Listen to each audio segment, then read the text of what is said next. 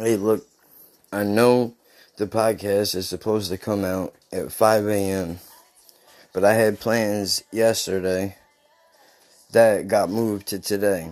So the podcast is going to be late. I'm going to try to record something uh, maybe tomorrow in the morning or whatever.